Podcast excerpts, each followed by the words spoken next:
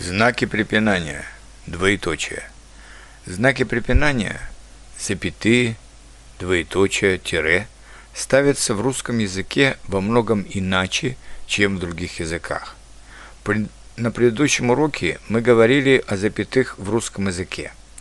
А сегодня поговорим, когда ставится двоеточие.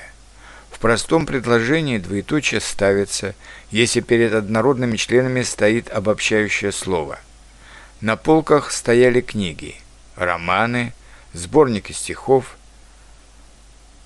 рассказы и учебники.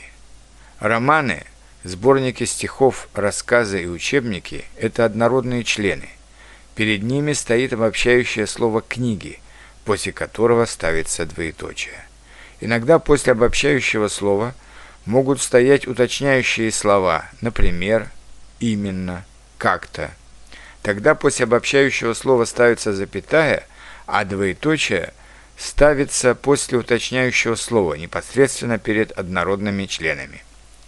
На полках стояли книги, например, романы, сборники стихов, рассказы и учебники.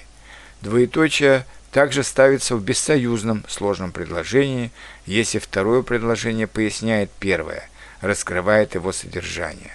Погода была ужасная, Ветер выл, мокрый снег падал хлопьями, в двух метрах ничего не было видно. Двоеточие ставится также, если второе предложение указывает на причину, основание того, о чем говорится в первом предложении. Богатому не спится, богатый вора боится. И, наконец, двоеточие ставится после слов автора перед прямой речью. Он сказал «Завтра я уезжаю». А теперь почитайте примеры с использованием двоеточия. Я люблю практически все фрукты – яблоки, груши, сливы и виноград. Так бывает каждую весну.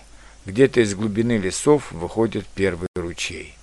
Я верю, мы во что бы то ни стало еще увидимся с тобой. Она любит читать русскую классическую литературу, произведения Пушкина, Толстого, Достоевского и Чехова. Я постучал, мой друг спросил, не открывая, кто там? В этом кафе подавались обычные русские блюда, как-то щи, котлеты с картошкой и пельмени со сметаной. В Мексике похвалить вещь в чужом доме нельзя, ее сразу предложат вам в качестве подарка. Он обнял ее и сказал, «Я тебя люблю». Девушка спросила продавца – где здесь можно найти книги на русском языке.